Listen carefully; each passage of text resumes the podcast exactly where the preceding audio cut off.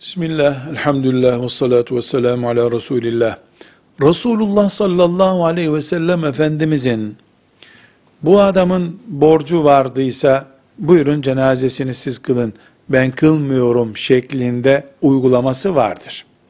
Ama daha sonraki dönemlerde borçlularının da cenazesini kıldığı şeklinde de bilgilerimiz var.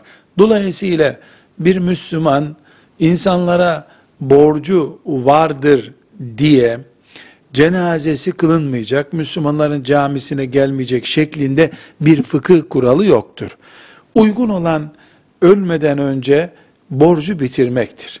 Bu nasip olmadıysa varislerinin, sevenlerinin cenaze namazı kılınmadan önce bu borç ilişkisini bitirmeleri, en azından senet vesaire verip biz e, ölenin kefiliyiz, borcunu ödeyeceğiz demeleridir.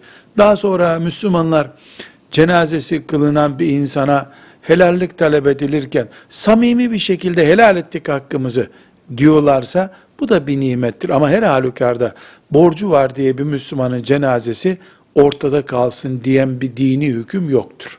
Velhamdülillahi Rabbil Alemin.